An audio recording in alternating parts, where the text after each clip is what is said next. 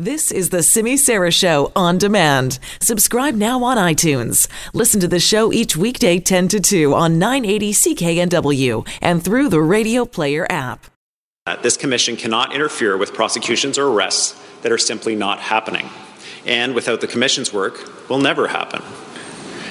I am concerned that the commission could be knocked off pace by a self interested party, vexatiously raising concerns about some unspecified potential future prosecution or what could possibly be, but is currently not and may never be, a criminal investigation. We will encourage the Commission to interrogate any objections about potential investigations or prosecutions aggressively, because this is a public inquiry into criminal activities. Of necessity, by calling this Commission, government has accepted, and we will urge the Commission to accept, that they may need to walk into territory that is usually exclusively, but has not been for reasons that are unknown, the territory of the police. This balancing exercise between non interference in criminal investigations and establishing a comprehensive understanding of how money laundering is working in our province will be difficult, but critically important to the success of the Commission. Shutting down lines of inquiry overcautiously will undermine the overwhelming desire of British Columbians for a public airing of these matters. 77% of British Columbians wanted this inquiry called, according to a poll by a research company. 90% of British Columbians believe money laundering is a problem that needs to be addressed in our province, according to Angus Reid.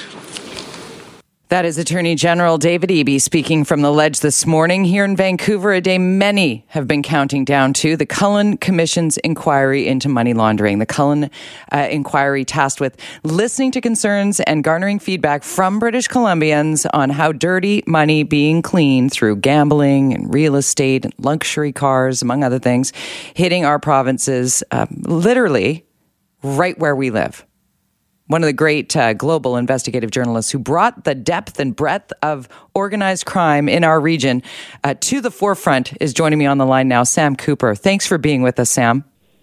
Thanks, Jody. Can we do a little bit of a walk down uh, memory lane here on uh, how you started to dig into this? I mean, you really did bring it to the forefront. Can you walk us through the early days? Sure. Uh, it's a very long story. To boil it down, um, I really started to look at uh, very um, unusual real estate market activity in Vancouver. After 2010, the prices were just uh, rising pretty much exponentially year to year. There was really no explanation or connection to local incomes or economic activity. I started to notice some very uh, large investors, a lot of crowdfunding pretty much all of it connected to mainland China. I then found that some of these uh, people were suspected of criminal activity uh, in another country, uh, China, and you know that, in a nutshell, really led to uh, discoveries around casino activity, real estate money laundering, and eventually um, alleged uh, drug trafficking activity. I found really it was all about finding big fish and then seeing network connections. So that was all about um, my investigation.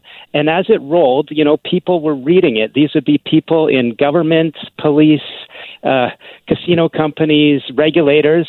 And I started to hear from some essentially saying, you're on the right track. We're following the same people. So there was sometimes, you know, a little bit of help in understanding, sometimes pointing to documents, and in some cases, documents that uh, under Canada's laws wouldn't have come out. But it was very important that they did. They they helped me establish a, a lot of facts, and I, I, really do believe that's why we're here today uh, at at this inquiry. So you're referencing there their Freedom of Information Act uh, papers that you were able to request and then dig through. How much paper are we talking about here, Sam?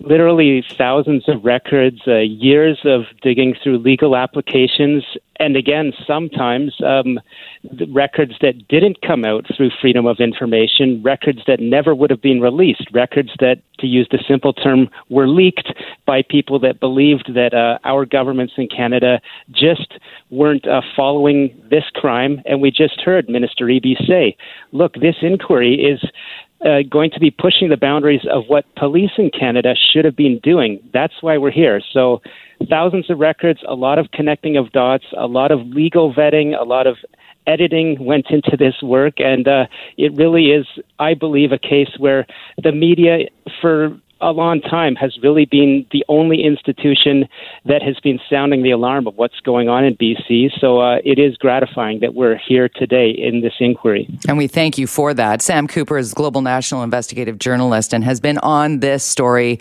for more than a decade. And uh, Sam, when we do talk about the government's reaction, I mean, people will say, well, of course, David Eby's going to try and pin this on the Liberal government. And of course, the Liberal governments are going to say, well, you know, we, we couldn't figure it out like anybody else couldn't figure it out. Like, what, what do you make of it? Because the answer is somewhere in the middle, is it not? Well, you you're absolutely right there. In fact, I just talked to one of the whistleblowers that was very important in, in my investigations and and will be important uh, in the inquiry.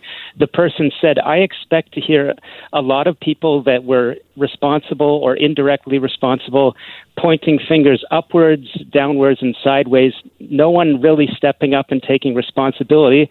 And one of the important uh, factors for global news was saying, yes, of course, in the past decade, as uh, Peter German said, this exploded.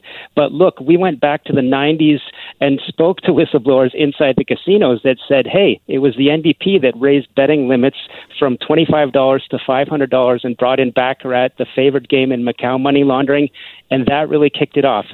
So it's fair to say a lot of people and, and multiple governments, multiple politicians should be taking, we believe, some responsibility. I think that is such a very key point in this, Sam. That change where cas- casinos went from sort of a fun place to go and it kind of helped out, you know, in your local community.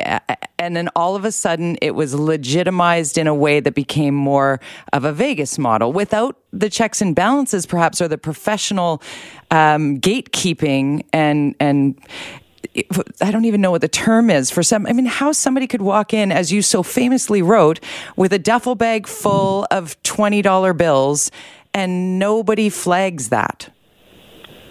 Well, that's exactly it. Common sense, any reasonable person uh, doesn't have to be a police investigator to, to realize that. And that's exactly what the police, uh, you know, uh, detectives that, that talk to me say. Hey, on the street, if you, you, you look at that bag of 500,000 coming in, no one in their right mind says that it's not likely crime money. But that's exactly what was happening really for decades. And uh, I have to say, it was sort of, you know, the best excuse is this was in the context of really a, a big sort of trade and economic strategy where we were looking to the east for a lot of investment. And then what occurred really, um, when I boil it down, is that people that were in positions of power really didn't want to know about the origins of a lot of this money, and that's that's what happened on a macro level. Sam, what of what do you make of the fact that there has been basically zero accountability on any level with regard to this file, money laundering? Well, it's a, that's really the, the question at, at the center of this inquiry, and that would be, you know, was there corruption that occurred where regulators and police didn't um, uphold their mandates, which is to uphold the law for Canadian citizens? So I think we can say that, you know, why wasn't there accountability? I'm told by, by police investigators that there just was really no interest up at the upper levels in governments to look into the nature of this money that was coming in in hockey bags because everyone uh, with you know responsibility knew it was coming in in hockey bags. A lot of people knew that you know just because someone calls themselves an import export business person didn't mean they were that. In many cases, police suspected they were connected to drug trafficking, and so if people in the government knew that and were told that, they weren't interested in having police investigate. Would that be willful blindness or something worse? Those are the questions we need to answer, but we can say with certainty that in Canada, money laundering isn't investigated and, and prosecuted. We have the studies around that, and it just seems to be a case where I think cynics and um, you know credible cynics would say this was about a lot of uh, money coming in to boost Canada's economy, and people just decided it wasn't important because uh, a lot of people were making good money. And that really, I think, to the layperson is the piece we have to follow that money. Where where was that little bit off the edge of the desk going to possibly have somebody turn a blind eye? And where's the accountability to that individual? Well, yeah, and there's two that that gets at really two key questions. If I'm an investigator or a, a commissioned lawyer, is there a difference between turning a blind eye because it benefits the economy and we've decided money laundering is a victimless crime? We now know it's not. No. Three people per day are dying of opioid overdoses in BC, so we know that's not true. But that's one thing. Uh, you could say that's naivety, stupidity, stupidness, short-term thinking. But are there people that, you know, were getting consulting gigs after, you know, leaving the government or taking a job in a casino and turning a blind eye? Look, I can tell you that there's evidence that suggests we need to look very strongly at that because that would be the worst type of corruption. And I, I'm hopeful that the commission gets into that territory because I know there are people that think they have to. When an inquiry like this um, is underway, vetting of that seems to be the topic this morning is who might vet vet the government documents that are given to the commission. Should there be any vetting of documents, or should documents just simply be turned over? Well, in an ideal world, they'd be turned over, but we know that there are many well-paid uh, lawyers, um, you know, uh, representing the parties withstanding. Again, I talked to my whistleblower source, and that uh, the person said exactly what you pointed to. Those documents should be turned over, but there's going to be a heck of a fight to make sure that um, if you've got a smoking gun and you're a lawyer, or is it in your interest for to turn it over for your client? No, you'd be doing your job in a bad way. So I think that there there's going to be fights, but from where I stand, the commission is going to be ha- you know have to be very forceful in using their powers to subpoena documents and drill down into what are the most important documents because I don't think anyone will be served if you know they get uh, you know a million documents. They have to get the right documents. Unredacted. That's right, absolutely unredacted, like some of the key records I got that allowed uh, uh, our investigations to connect, you know, these top uh, money laundering whale suspects to alleged drug traffickers, to alleged real estate money laundering, and beyond. We've also heard today that uh, money can be laundered in uh, in tuitions at uh, you know BC's best universities. And Jody, I'll just give you a little tip now. Please. One of the persons in my police studies that uh, that is pointed to as um, we'll just say a, a developer, an alleged narco, is allegedly, well, we know, was a student in BC. So look, these are the issues that I, I know something about, and I think be, uh, you know people who watch the inquiry hopefully will know more as it comes out because it's very dangerous territory to report on. Uh, it is, and when people speak to how much due diligence may or may not go into investigative journalism in 2020, I can speak from firsthand knowledge of of how closely and detail orientated and and how lawyered, vetted, double checked, triple checked, and multi sourced all of your pieces are, which is why they've garnered the level of attention and respect, Sam. Um, I think it's important to point out that, you know, you're not just going on, when you say a source, you're double and triple checking what your sources say to make sure that you have documents to back up these things. Globalnews.ca is where you can find a link to watch the Cullen Commission.ca. Uh, it is all for public consumption, and it's fascinating here as well, and, and should be noted, I think, Sam, that you, if you are asked to appear in front or before the Cullen Commission's inquiry into money laundering, you are compelled to do so, correct? That's my understanding. I, have read that whether you're a, an alleged gangster or a government employee or, or anyone, you can be compelled. Certainly, um, from my understanding, you know the, the, these actions aren't taken lightly. So I don't know what considerations go go into that, but I expect that we'll hear from most or all of the people the commission wants to hear from.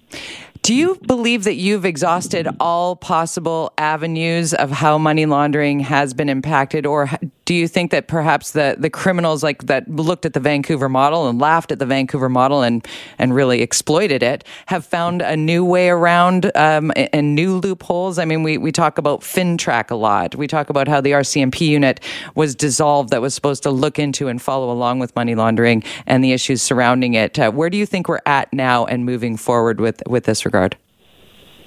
Well, that's a great question. I mean, the the one thing we know from the experts, and, and I can see it, is that when money laundering is like water or playing whack a mole, when you hit organized crime in one area, they're still selling the drugs, they still have warehouses of cash, or cryptocurrency to jump ahead of myself, and that's going to move into other areas. So, uh, you know, another source had told me in the 1990s when they saw that, uh, you know, of course, the internet was growing in leaps and bounds, that's when police in Vancouver recognized that infrastructure for money laundering was being established, making BC a corporate headquarters, really, of global narco trafficking. So the internet is a huge play in, in how money's laundered, and we've heard this morning that cryptocurrency is going to be part of what we hear about, and uh, I absolutely see a lot in, in that area already. All right, that's that's where whack a mole goes next. And in, in terms of how this issue has spread from BC, really being ground zero to a, across the country, is what we've learned, is what you have uncovered, and and what uh, what you've exposed helped to sort of stave this off from affecting other major centers across the country we can say with certainty that you know in uh, it was a bit of a frustration for reporters in British Columbia and experts that Ottawa didn't seem to be paying attention to money laundering. That's starting to change.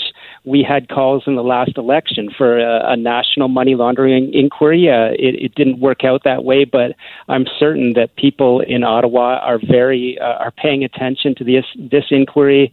I mean, uh, we have already established that uh, suspicious transactions in Ontario casinos spiked in 2018 when there was a crackdown in 2018 uh, in BC. So you can see how that water flows. You can see the direct correlation, and I do believe that uh, this needs to be a national uh, study and conversation.